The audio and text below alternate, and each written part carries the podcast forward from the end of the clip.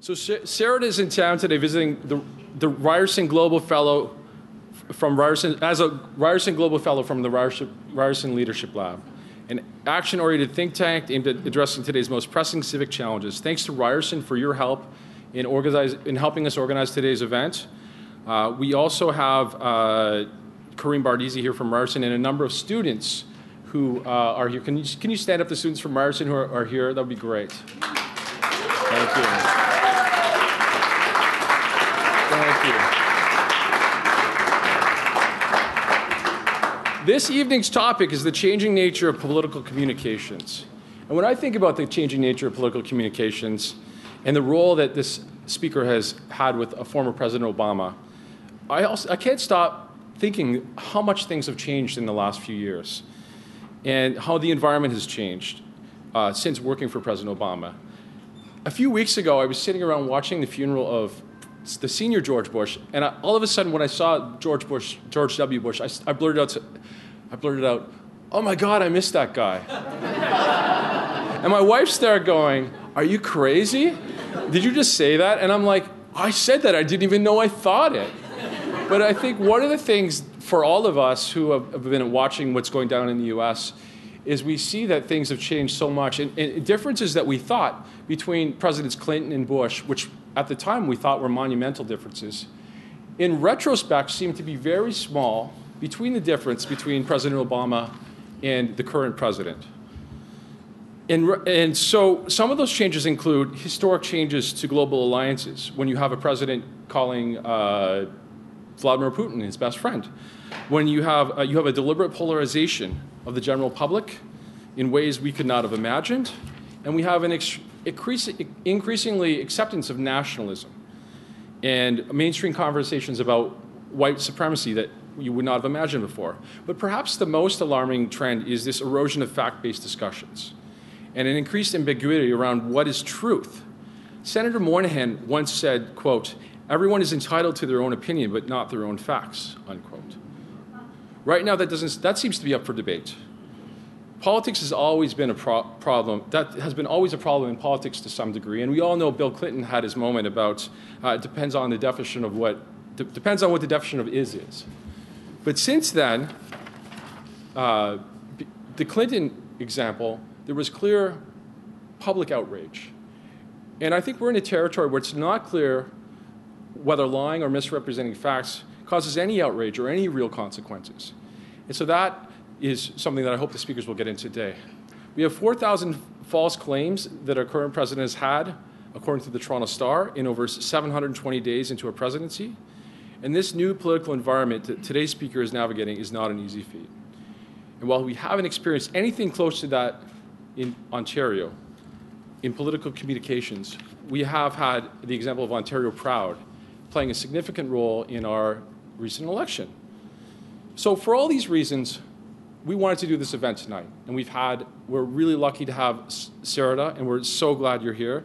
And I think this event sold out so quickly because uh, of just the times we're living in and how interesting it is. So, with that, I'm going to start the introduction.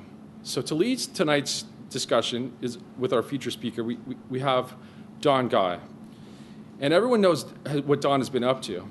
Uh, t- today, uh, he has been described as a legendary political strategist, a brilliant strategy and a policy wizard who has a unique understanding of the nexus between communications and policy.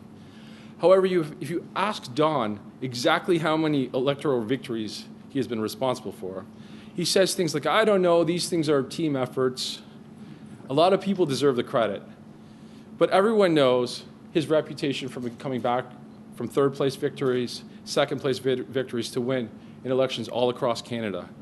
He has recently returned to Pollara, but now is an owner and chief strategist. He's a found, founding partner of KTG Public Affairs and is a member of global research and strategy from Greenberg, Quinlan, Rosner Research, and has provided research and strategies that have fueled some of the most successful public affairs public affairs campaigns in Canada. Don is a treasurer of the Interaction Council of Former Heads of State and Government an international NGO think tank. Don's graduate academic training was at the University of Toronto, where he took his MBA and doctoral studies in political and democratic behavior. Please welcome to the stage the pollster, strategist, and man of, in, man of international mystery, Don Guy.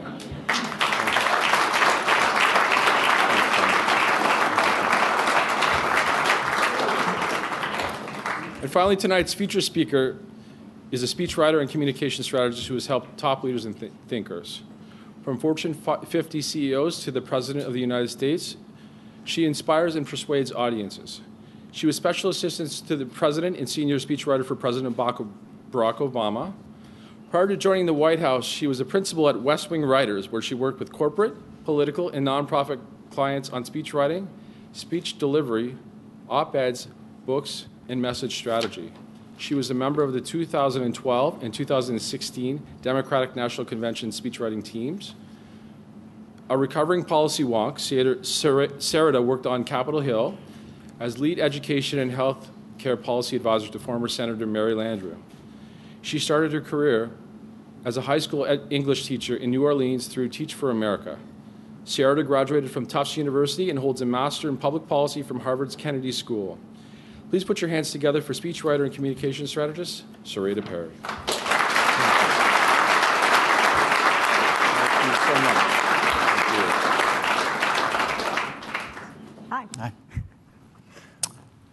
Well, uh, first of all, let me just say uh, uh, thank you, uh, Kent, for the uh, introduction and the fantastic opportunity to be here and spend some time uh, chatting with Sarita uh, whose work I admire tremendously. And I, I, there's so many familiar faces and in the crowd. I think we'll be well treated.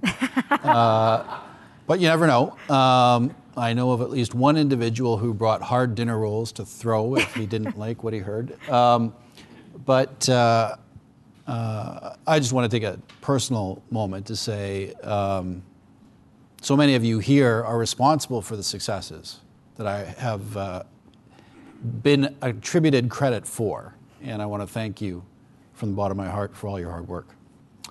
Um, so, another way of thinking about this event is old and busted meets young and fresh. and so, as a result, uh, I'm going to, but I, I, I, I, would imagine um, many of you are familiar with Sarada's work, but perhaps uh, not uh, some of uh, what she's really all about. So I thought we would start with a short snapper round, a two minute snapper round uh, of uh, questions um, that would help you get to know her a bit before we dive into the meat of the subject. Uh, and uh, apologies to any vegans or vegetarians for the use of that uh, metaphor. so let's start with a tough one. Okay. Sarada, who's your favorite president? Other than the one I worked for? Could be the one you worked for. Um, he, he, I feel like I can't say him because then you'll all think I'm biased. So, although he is, you know, in my, my top presidents. Um, I would say my two favorite presidents are two of the favorite presidents of most Americans or many Americans, Lincoln and Franklin Delano Roosevelt. Hmm. Excellent. And what was your favorite moment working for the president that you worked for? Oh gosh, there were so many. Um, most of my day involved staring at a blank Word document in a sea of self loathing. um, um, but I think uh, my, one of my uh, favorite days, and this is a strange day to say was a favorite day, um, some of you all may know that in uh, 2016, 2015, in Charleston, South Carolina, a white supremacist walked into a church and murdered nine black churchgoers. It was a horrific day. And, um, and it, was, it was a really tough moment in our country. And on the day that the president was scheduled to give the eulogy down in Charleston, which turned out to be one of his finest speeches, that I had nothing to do with, by the way, um, was also the day that the Supreme Court ruled in favor of same sex marriage equality. And um, and I did get to work on that speech, and I actually had written multiple versions because we didn't know how the court was going to rule. And I remember that morning, my boss Cody had been working on the Charleston eulogy all night long with the president, and I had been working on these multiple drafts, and sudden, and, and you know, I, suddenly the decision came down, and my colleague next door to me emailed me and just said, in all caps, total victory. And it was this strange day where suddenly we were in motion. The president went to the Rose Garden and delivered the victory speech that we had worked on. And, um, and it, was, it was such a moment for our country. Um, and then he immediately got in the helicopter, went to Andrews Air Force Base, flew to Charleston, and gave, I think, one of the greatest eulogies that's been given. And, um, and then that night, um, a, a, team at the White House had planned that the whole White House would be lit up in rainbow colors in honor of the decision. And it was just one of these days when I felt like somehow this president, despite everything we had been through, brought the country together. And I had very little to do with that day, but I, I felt like as an American, I was, I was just proud of that day. That's, I think many of us felt the same. uh, who's your least president? Least favorite president? Oh, I think you all can guess. and what's your least favorite moment in this individual's presidency? And I, th- I think it's safe to, I can say his presidency, uh, given the track record. Yeah. Um, it is hard to choose, guys. It's hard to choose, but I will say the one. I think the, the sort of the, the moment that, that is it's actually still going on that I felt like this person is a patriotic, like as an unpatriotic, a patriotic. It's just not even. It's not even in his mind, and has uh, no moral compass. Was the day we learned that his administration had been separating, had been kidnapping people's children, people who had been coming over to seek asylum at the border, and putting them in cages. I mean, if you if you see the word to, the, the term toddler jails, in a, in a newspaper in your country, you know something is, is deeply wrong, that we have, we have gone astray. Um, I think that was, I mean, as an American, as a mom, I mean, it was just, as a human being with any sense of morality, it was such a devastating thing to learn and to feel so helpless in your own country. Um, well, let's, let's start at the top of the funnel in terms of the topic of the evolution of political communications and uh, work our way down. So I guess the question that I think is on many people's minds who uh, have either practiced the craft or have not is, what the heck is going on? Hell What's going on in the world right now? Hell if I know. Um, I think uh, from, a, from a political communications standpoint, I actually think the fundamentals are kind of still there. So, so Donald Trump broke a lot of norms, right? He, he he basically violated everything that people in our profession would say one ought to do when they are running for president, making him disqualifying.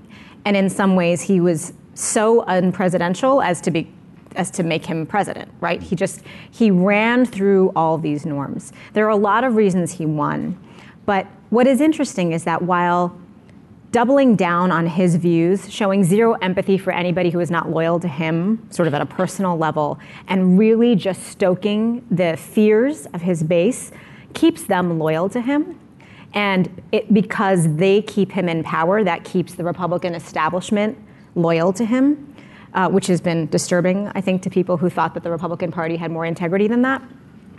But if you look at the country writ large, I mean, he is extremely unpopular. He's got the lowest approval rating of any president since polling started, basically, um, nationally. People don't like how he communicates. The, most people think that he has something to do with Russian collusion in our election. Most people think, and is true, he lies constantly, right? I mean, nobody thinks that this is somebody who communicates in a way that's honest but I think that what he did do was sort of bring to the forefront the now overused term authenticity, right? He was himself. He is authentically a racist, but he's authentic. And I think that that actually did work for people who were kind of sick of people like me and Don consulting the heck out of candidates. And um, what I think you're seeing now that's really interesting is that now other people are doing that, but in ways that are honest and have integrity and are reaching new audiences. So if you look at the rise of the uh, many of the Democrats who won in our 2018 midterms, we just had midterms um, and the Democrats won back the House. And you see some of the people who did really well, and I'll use Alexandria Ocasio Cortez, the congresswoman from New York, as an example. She's a, a, truly skilled, gifted, authentic communicator, right? She knows how to reach her constituents and young people all across the country using social media.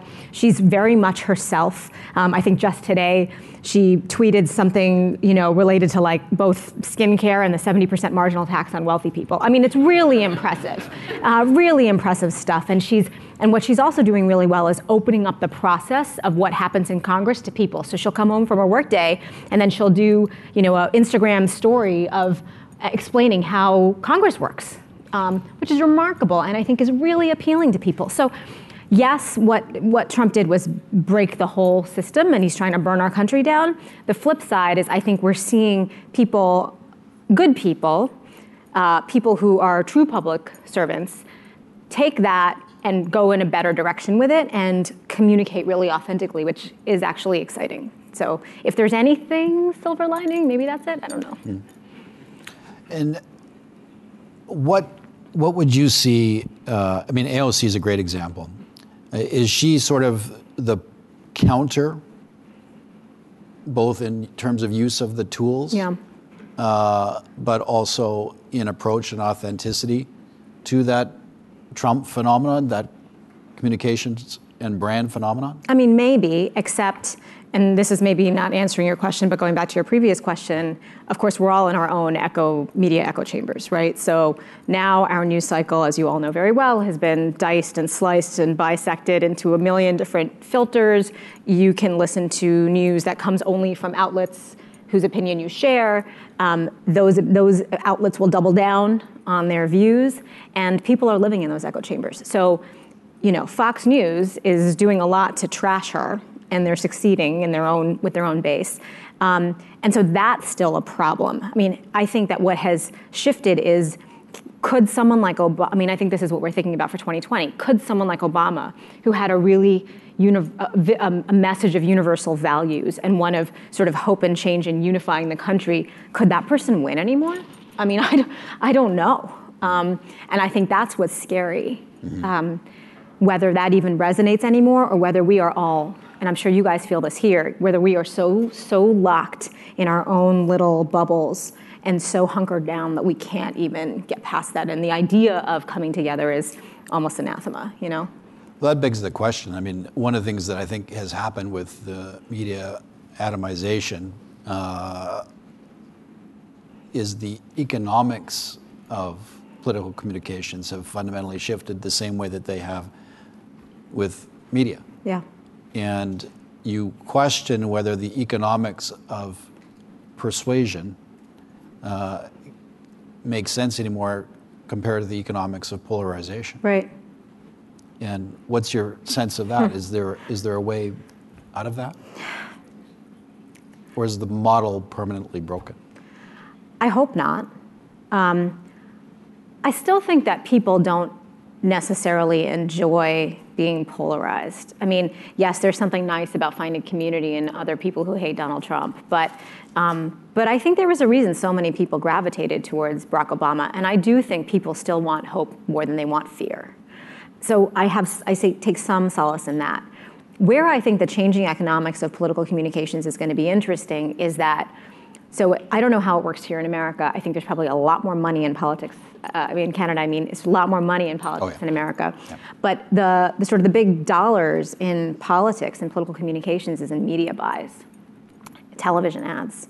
And that's not really how people consume information anymore. So there's going to be a really interesting struggle between digital media and TV and how you communicate authentically to different audiences at different demographics, different ages. And that I think is going to be, that could actually change the system fundamentally. Um, but I, what, what is also the other thing I want to say about that is if you look at the people who succeeded in 2018, they they invariably were not talking about Trump. They were not doing negative attacks on the president. They really were offering an affirmative vision for the people they hoped to represent. Um, and those are the people who won. That was kind of the strategy for the Democrats at a national level, but also what was going on in, in district races. And so again, maybe that means that polarization isn't necessarily always a winning formula. And again, if you look at how unpopular Trump is, he's done, he's done it really well with his base, and they're going to stick with him. They're loyal to a fault. Beyond that, I mean, he's lost independence in pretty meaningful numbers. Right. So. Right. Um, so from the time you started, uh, you know, let's say the time you wrote your first speech and today, how has the work, the task of getting a message out changed in your mind and the organization of delivering a message? I mean, I think I think all the principles of messaging that you and I tell people we work with are the same, right? Um, you know, what is your what is the one thing you're trying to convey? What is the story that helps you tell it? How do you connect your values to your audience's values? Um, how do you figure out what moves them, what persuades them? All those things are still the same.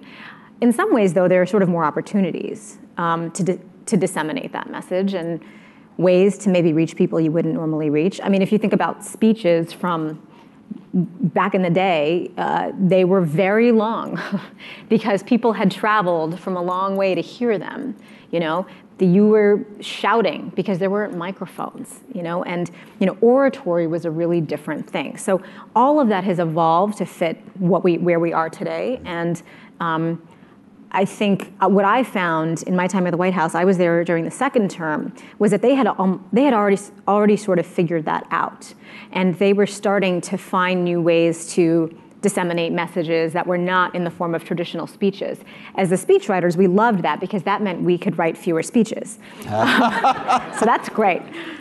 But you know, if you're trying to get a bunch of young people to sign up for healthcare, you're not going to go and deliver a speech at the Chamber of Commerce, right? You're going to do a Between the Two Ferns video. You're going to do a BuzzFeed video. You're going to go on Snap and do a story, whatever that is. Um, you're, you're going to reach them where they are, and I think the opportunities for that are were, were exciting for us. Um, all of that comes with it. You know, there's always a dark side to all of this, um, but that I think is interesting.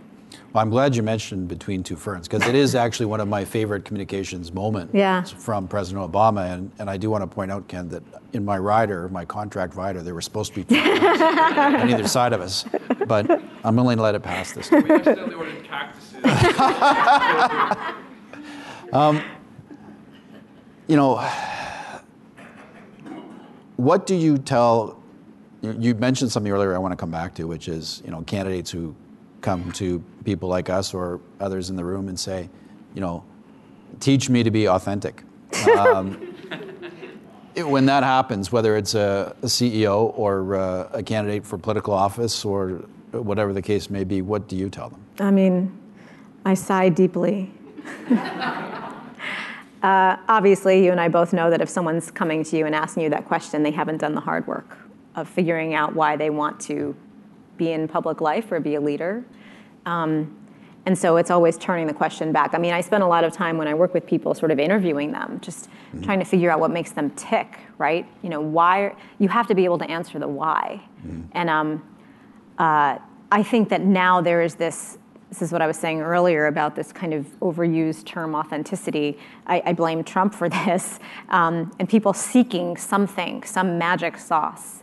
Um, but it really is about getting them to do the internal work and asking, you know, doing the inquiry to figure out why they want to be doing the thing that they're seeking. Mm-hmm. Um, and that's hard. And you can always tell when people aren't ready for it. You know, you can always tell a politician who's not quite ready for prime time. It's not that they, you know, aren't polished. It's that they haven't done the internal work.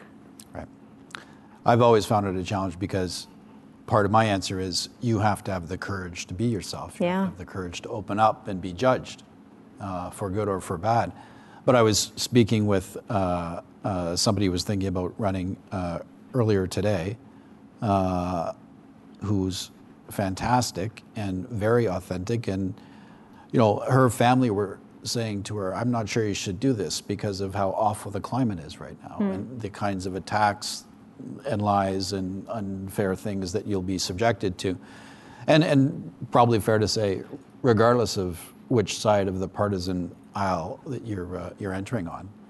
What do you say to those folks? Well, I think you brought up an interesting uh, point because you said she. So I think that the authenticity piece is a lot more fraught for women candidates, leaders, because the double standards are through the roof, as we all know, right? So, you know, I, I hear a lot of people, for example, you know, talk about how Bernie Sanders could have beat Donald Trump. Um, I will spare you my views on this.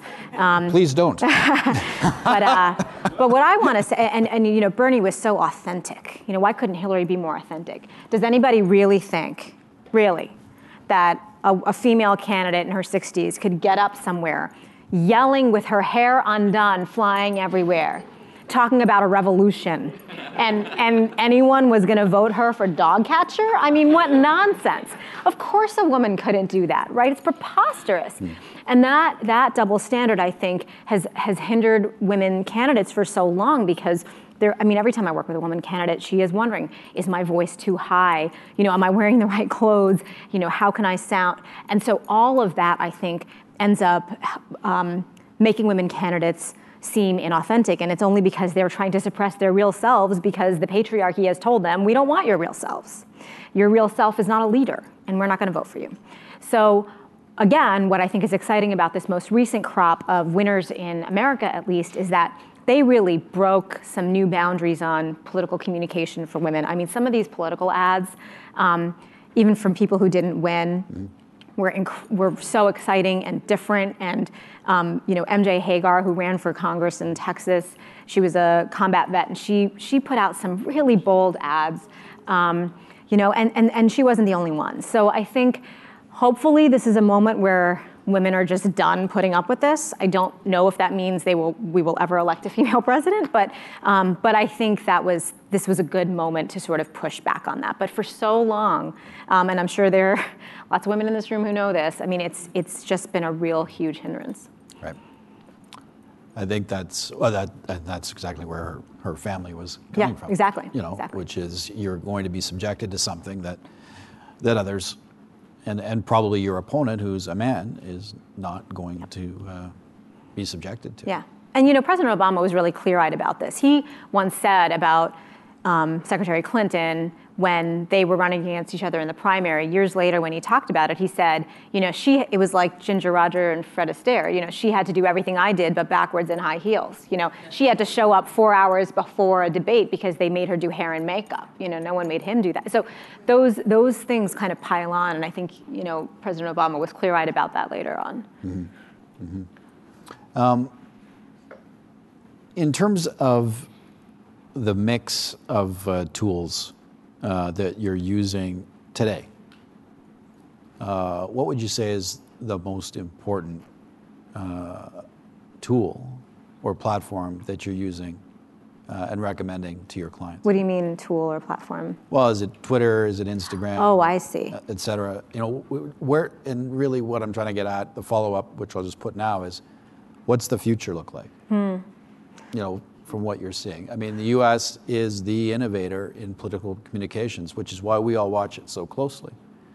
Uh, we can't afford most of those things yeah. that you do, but um, it is the innovator. So I think people here in the room and, and people watching uh, online would love to hear your sense of what's next. What's the next big platform or evolution? Yeah, I mean, I don't know what the next big platform is. And as a speechwriter, I'm actually kind of a Luddite and have been blown away myself by what what's out there. Um, but I do think that people want to get closer mm. to their candidates. Um, they don't want to feel like they are these distant representatives who I know nothing about. And, um, and so I do think we're going to see more of you know, Instagram stories where people are cooking and talking about their day to their constituents. Uh, I don't know what that's going to mean, but that, that, that bar- those barriers are really breaking down, especially with young people who feel like, I want to know everything about the process. No more smoke filled back rooms where things are going on. Put it all on camera, show it to me in live, in living color. So that's going to be really interesting. Mm-hmm. Um, I, I am worried about Twitter and sort of the really toxic online environment, especially for women and candidates of color, and what all that means. Um, at the same time, I think there's tons of opportunity there. Um, but you know, who knows what the future is going to be? Is it going to be that candidates are inviting you into their virtual reality room where you can imagine what it's like if they're in office? I mean, I have no idea, but but I do think that the fundamentals remain the same, and which is that people want authentic leaders who respect them and who are transparent. Right. And that's going to be the ball game, whatever the platform is. Right. And I do think it's going to be insanely expensive, whatever it is, until Americans get money out of our politics. And I, I, I'm, I don't know when that's going to happen. I think part of the antidote, potentially, because we're seeing some of the very same phenomena here, Mm-hmm. uh, is the doors. Hmm. Go back to the doors.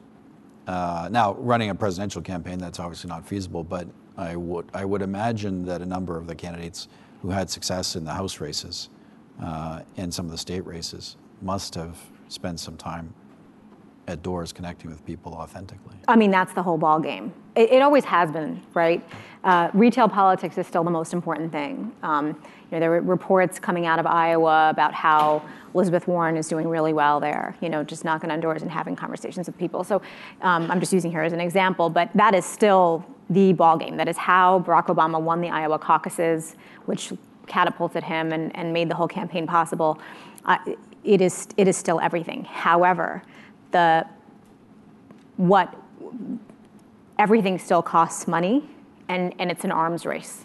Our, every year, our presidential campaigns in particular get more and more expensive. And, um, and until we get rid of the kind of dark, hidden corporate money that goes into, you know, who knows where it's coming from, um, Uh, the incentives are just going to be totally misaligned. Mm-hmm. But yes, I do think, going back to the point about sort of transparency and wanting to see what you're doing, that stuff still matters, especially in the early states. You know, all the, our early primary states, Iowa, New Hampshire, and caucus, Iowa, New Hampshire, South Carolina, they pride themselves on knowing, getting to know those candidates. Very much. You know, Well, there are, I, I think I see a couple of people in the room who actually went down and stumped for uh, President Obama, uh, Senator Obama at the time in Iowa and in New Hampshire. Uh, there were, was, he was so exciting Yeah. to so many people north of the border that a ton of our peers and colleagues went and did that. And a lot of them consider it, you know, the most rewarding experience of their political career Yeah. because of how it was received. Mm-hmm. Um, we've got a federal election coming up here. yeah, I heard. You may have been involved over the weekend in some Don't it discussions about. well, there are some people from different perspectives in the room. I want to point out uh, this is a uh, multi-faith. Multi-faith. Uh, multi-faith. Uh, we have blue, we have red, we have orange, we have I think one or two greens. Um, but um, uh, what's your advice for these folks as they uh, lay track uh, for a October federal election? Well, I mean, I think you and I have kind of just talked about some of the, the essentials, right? Know who you are and why you're doing it. Um, tell an uh, sort of an offer an affirmative vision. Don't just crap on the other guy. Um, you really gotta you really gotta present an alternative if you're trying to unseat someone. Um, and if you're trying to hold power, you need to paint a vision for why, if we stay on this path, it's going to get better. I think back to what we did in 2012 for President Obama, and it was very much, you know, post-economic recession. The economy was getting better, but people weren't feeling it yet, and that whole campaign was um, about, you know, forward motion. We're gonna we're gonna keep going, and if you stick with us, you will feel it. Um, you got to you, have to give something people to hang on to, something to believe in, um, and I think probably more than ever, people are hungry for that because there's a lot of fear circulating in the air, and that's it's not pleasant. That's not actually what excites people, you know. And make sure your young people vote. Don't let them sit home.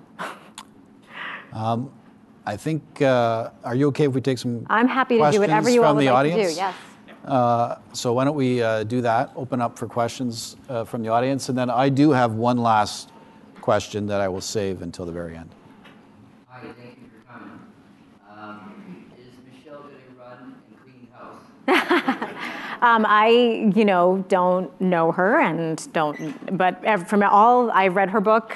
Um, I'm sure some of you have too. She has been crystal clear that she will never run for public office. I, tr- I, I take her at her word. Um, I suspect that she would find it very unpleasant. but don't we all wish? This has been a great dialogue. My one question would be about what characteristics could you see a woman winning the White House? What characteristics would it be, unlike Hillary Clinton, that they would be successful? This is a very hard question. I was to say that she's a man. Um, I just, I mean, I don't. I mean, I hate to, I hate to say this about my country, but I just don't trust us right now. Um, I was so heartbroken the last time you put up the most qualified person to run for president since John Quincy Adams, and you vote for the buffoon. Um, and now, granted, there were a lot of reasons for that, and Russia and Facebook. I mean, there were a lot of reasons why you know it was it was a razor thin electoral and our dumb electoral college. I mean, she won the popular vote by three million votes. You can tell I still have a chip on my shoulder about this whole thing, um, so I will stop there. But um, you know, I think one good thing that's happening right now is that already what four women have declared. So in some senses, we're kind of neutralizing. There, there is a neutralizing of the issue that's going on. You're also seeing when the press covers these women candidates in the way they historically have, which is in you know rife with double standards and in a really sexist manner, people are really calling them out on it. You know, there is there is a truly sort of robust kind of you know feminist leaning media that has the vocabulary to call them out in a way that I think people were almost afraid to do with Hillary because we didn't want to make the election about gender necessarily. I mean, she did, but not as much, and certainly in 2008. So that I think is helpful. But I think again, just woman or man, somebody who is ready to present themselves as their best self um, and is transparent and honest and has a, a vision that people want to be a part of. Um, you know, like can build, has the power to sort of build a movement. Because again, that's that is what Obama did really successfully. Um, and I think we are hungry for that again. What's really interesting right now, um, I'm sure you've been hearing this a lot, is that so as Democrats, everybody is getting up in a tizzy about who's sort of most electable. You know, everybody is kind of saying whoever can win, whoever that person is, let's put that person up. And there's a lot of debate about who is, who that person could be, man, woman, wh- you know, whatever. And I, I think we're just getting into our own heads a little bit. And and this is how we snatch defeat from the jaws of victory, which we do well. So I'm just. I'm a little concerned that we're kind of overthinking it right now, and we have to let this primary process play out. Um, it's going to be a, a bloody, many-person primary, and I think we just we need to calm down a little bit as Democrats. We're we're kind of freaking out. Uh, I think there's a question back. Oh, sorry. Good evening. Thank you very much for your comments tonight. Um, I'm fascinated as a political writer um, with your comments about truth. And can you comment a little bit about how that intersects with the importance of the First Amendment in the United States? Because if we're going to be successful in having intelligent, thoughtful political dialogue with the citizenry, the unlimited array of political actors to say anything they want about any subject and demean anybody that they feel like demeaning seems to require some kind of redress, does it not? I think that's a struggle in the United States, perhaps more than it is here in Canada. Yeah. That's a really interesting question. I think this is kind of a centuries long struggle for us. I mean, it has just always been the case. If you go back to, you know, John Adams said that, John Quincy Adams said that the election of 1800 was, you know, the, the dirtiest election in his lifetime. It was what the third election America had. I mean, uh, it's just, you know, really partisan news. At that point, you know, newspapers were sort of openly partisan, um, not Fox parading as, as fair and balanced, but openly partisan, and you know, all kinds of slime was thrown in lies, and you know, people suing for slander. And so, I mean, this has always been a problem. It is acute, pronounced, and exponentially bigger now. But that's that tension between First Amendment rights and the uh, you know being able to sort of just lie about people and disseminate those lies is is just ongoing. Um, and I, you know, the one- one school of thought is you just drown out the lies. Um, another school of thought is the people who believe those lies within a bubble um, are we're never going to get them anyway. But I, you know, we're never going to persuade them otherwise. But I think what's really interesting now is a new, a new sort of regulatory challenge, which is, so some of what they've uncovered is that it was through Facebook that you know these Russian intermediaries were were fueling false stories about Hillary, trying to, you know, gin up tension, racial tension between people, you know, pretty successfully. And they were targeting the states where that, that, that Trump was able to flip. And that's, I think, sort of the regulation of technology and how we, how those platforms are allowed to basically self-police right now is going to be a really interesting challenge. I don't know what the solution is going to be. I think there's, a, you know, people really disagree about this stuff. But it is so dangerous for our democracy to allow what happened last time to continue. Um, so I, I don't have a, an answer for this. I think it's just going to be this ongoing tension. But I think these platforms are introducing a whole new strain that people before this we were not thinking about. And now we, we actually have to grapple with it. And other countries, frankly, just have laws that govern it differently. I think you guys do too, you know? So they can shut it down, they can, you know, and we just don't have that. It's tricky. So just following up on the gentleman's question, what impact do you think that independent expenditures or third-party campaigns have had on the democratic process in the U.S.? And do you see, and again, you mentioned uh, Citizens United as being uh, the case that uh, allowed a lot of these uh, to take place. Do you think that there's going to be some sort of regulatory uh, changes that will uh, limit these types of campaigns? So this is this is really tricky. So Citizens United was a Supreme Court decision um, that basically allowed for um, these unlimited expenditures and for people to hide who they are when they make these donations, right? So it opened the flood for this kind of dark money to infiltrate political campaigns, you know, and and you'll you'll watch these ads some you know crazy anti-Hillary ad or something, and at the bottom it, it's some cryptic name like Americans for Justice and Cats. And you just like, you have no idea who's paying for this, and, and it's all legal. So the challenge here is that that was a Supreme Court decision. So either, you know, the, the recourse for that is tricky. Either there needs to be, the Supreme Court needs to overturn its own decision, which seems unlikely given the makeup of the court, or Congress needs to do something about it. And Mitch McConnell, the august leader of the Republicans, who also has zero moral compass, um, has no interest. I mean, he just wrote an op ed in the Washington Post criticizing campaign finance reform, and campaign finance reform is pretty popular in America. I mean, this guy's really off the rails on this stuff, but you know, it benefits the Republican Party, and so um, yeah, I think that I think that, that not only has it kind of harmed the actual process and outcomes of elections, and given extremely wealthy people outsized power in the process, it has made people cynical. You know, it has just made people cynical about the process, and that is so dangerous for democracy. So um, it was something President Obama cared a lot about, and then we just never got anything done in Congress because Republicans don't want campaign. Well, some Republicans, the leader of the Republicans, doesn't want campaign finance reform, and so. I don't know. I do think there's an appetite for it. You know, congressional Democrats who are now in power, they're they're introducing legislation right now to combat a whole range of these really undemocratic practices that have taken hold in our system, including um, money and campaign finance. And this stuff is popular with voters, you know, especially young people. So it'll be interesting to see going forward whether we get some traction on that.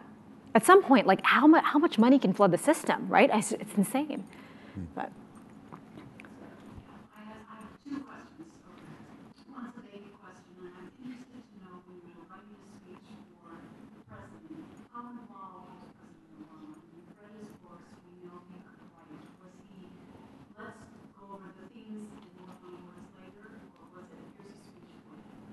Um, yeah, that's a good question. It really depended on the speech. Um, he is an irritatingly good writer. So he could, one, it's, it's, annoying. So he's one of those people who could run the world and write really good speeches if he had time, but um, he didn't have time, so hence the speech writing staff. So it really depended on the speech. You know, is this a, an education policy speech? Um, that is similar to ones he's given before and that we can kind of work off of and we know the policy and he's pretty comfortable with the language and so this won't be something that we need to waste his time talking to him about. He'll just edit it. You know, he'll he'll heavily edit the draft, but he he doesn't need to talk to us ahead of time to get words on paper. Or is it a speech about something controversial, new, something he is really passionate about, in which case he might want, you know, then, then you might get upfront guidance or he might take a, a stab. You know, my, uh, my boss, Cody, who worked on sort of more, the more, the bigger speeches, the, the sort of more, uh, the set pieces that were higher profile, you know, would often kind of go back and forth with him, or maybe the president would write in longhand on his yellow legal pad a couple of pages, and they would kind of go back and forth. So it really depended. Um, I'm sure that if he had the time, he would happily write the welcome for the Girl Scouts who were coming to the White House, you know, but he just, that wasn't the nature of it. So our, I mean, our job was to kind of create scaffolding, right? Give him the best possible scaffolding based on how we understood how he thought, and then you know, let him do his work to make it his. But um, our goal was to just make his job easier, you know.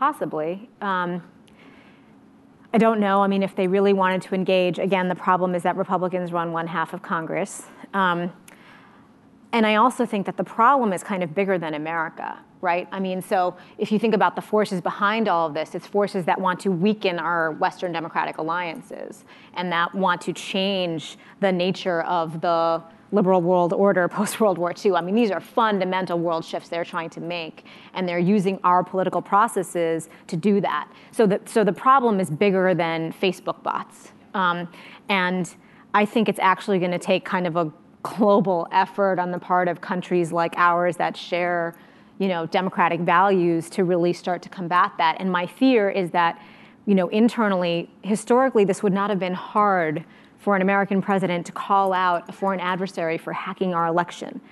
That would have been a no brainer. Um, uh, and now we have a president who seems to be in the literal pocket of Russia, but also a, his party is just sitting there, you know, and they're, uh, they, they just, you know, decided not to pass sanctions against um, an oligarch who has been hugely problematic in breaking laws left and right. I mean, this is where this is where we are, and I'm afraid that the Republicans' obsession with power is really contributing to, to undemocratic trends, not just in our country but everywhere. I mean, this is I mean, Brexit, this is going to affect everybody. Um, so I just I think it's bigger than our Congress. I have no idea how we get out of this. I hope I hope all of our elections will go well and and uh, we'll get some leaders who actually care. But it's scary scary times. Yeah, just uh, so putting the hacking aside for a moment, looking at the political polarization that we're seeing across the landscape in the UK and around the world, in Europe as well, in the US, in the last eight years with the Obama administration, did you not see the signs? I mean, ultimately, it comes down to the fact that the people voted him in, or at least that's what we're led to believe. So, what, where did you miss the signs? Um, so I don't think I personally missed the signs because I thought Trump was going to win. I did. Um, and, uh, and I'm horrified that I thought that, but I, I very much felt like he was going to win. And it was actually Brexit that, that really made me think that he was going to win. But um, I just, I think that there was a, I can only speak about America semi-intelligently, and even there I'm far from an expert, but um, I think that there was this feeling generally that a you know this sort of a, a naive post-racial notion that just electing a black president meant we were all set you know and there were going to be no more problems. And but i think that if you if you worked in the administration if you worked in politics you you saw that there was actually a huge backlash that was just kind of building and gaining power that was scary and that republicans were intentionally stoking. Um, just the candidacy of donald trump just the candidacy was alarming. And he won that primary. And once he won that primary, what was to prevent him from winning the general, right? So, and then I also think there was just a complacency about on the Democratic side. You know, of course Hillary will win. Well, then you have to show up and vote. You know, it's um, and and people didn't. So, um, so I think that they, they, they were not missing the signs. And um, now I didn't know this because I was not privy to anything, you know, important or top secret when I worked in the White House. But you know, in retrospect, clearly the, the American government was understood what Russia was doing. I mean, President, you know, they, they tried to warn congressional leaders, um, and Mitch McConnell refused to do anything about it. The FBI now we know Jim Comey was investigating Trump's uh, in, you know, interactions with Russia before they were even investigating Hillary Clinton. I mean, so that stuff was going on. And people who know more than I do did know that was going on. But what was tricky was that they were scared to sort of bring it up to the American people um, because of the fear that if Hillary won, it would seem as though Obama had put the thumb on the scale for her. Um, and that, I, and, and, of course, Republicans would have capitalized on that, right? They were so afraid of how Mitch McConnell would politicize it that they didn't say anything. And I, I feel like that I find chilling, you know? That's the stuff that's scary. So I think, I do think globally, generally speaking, we've all kind of been complacent. Um, and, you know, Brexit happened and and I think people, and I was, you know, we were surprised in America and, you know, terrified that it would happen and then it happened. There, there is something in the air. There's something going on and people have to pay attention to it. And, you know, the last thing I'll say about this is I think what is unhelpful is the billionaires at Davos sitting around twiddling their thumbs, being like, oh, there it goes, liberal world order, there it goes, as long as I'm still making a buck. I mean, I, I think that that is not helpful. Um, the conversations have to get bigger than that, and they have to be more inclusive, and we can't keep letting those people make these decisions. Um, so, for what that's worth. well, I said I had one last question sure. for you, if you don't mind. Of course. Um, which, you know, you can't help but. Uh, get this impression sharing a stage with you, which is uh, would you ever consider running for office? Oh, God, no. No. And fortunately, I live in Washington, D.C., where there is nothing to run for because we are effectively disenfranchised. So, no, I never have to do that. Uh, so you should move. no, I have, I have zero desire to do that. but I might be applying for asylum here, so please.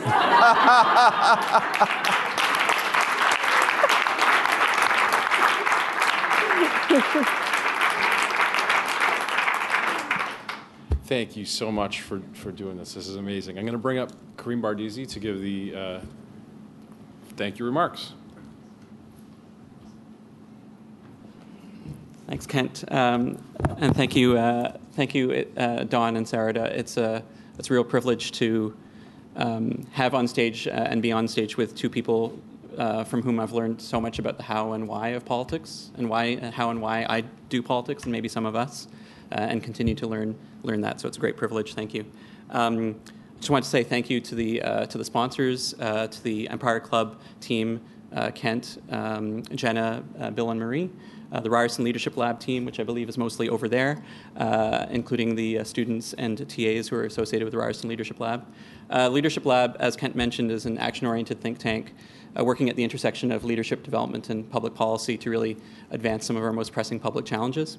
And I'm really proud of this Visiting Global Fellows program that we have that brings people like Sarada here for uh, three to five days to, to teach, to engage with um, stakeholders, to engage with people like you, uh, to tell their stories. Uh, Sarada started this morning at uh, 8 o'clock with a workshop on speech writing, um, and then spent uh, time with my uh, students, uh, spent some time with some Indigenous changemakers, um, uh, young Indigenous leaders now this event, and we've got her chock a block tomorrow, and then uh, uh, taking her to Ottawa on Wednesday. So very much appreciative of her time and her letting us uh, call her a visiting global fellow, uh, and all that that means. Turns out I have the power to just decide who's a visiting global fellow. So. so, so if there's any non-Canadian citizens here would like that, uh, we can we can talk. also, thank well, you. Well, maybe I'll move. Um, also, thank you to the uh, to the staff at Malaparte, the media team, and all those who helped uh, prepare the food and make this event uh, a very welcoming one. So, thank you very much.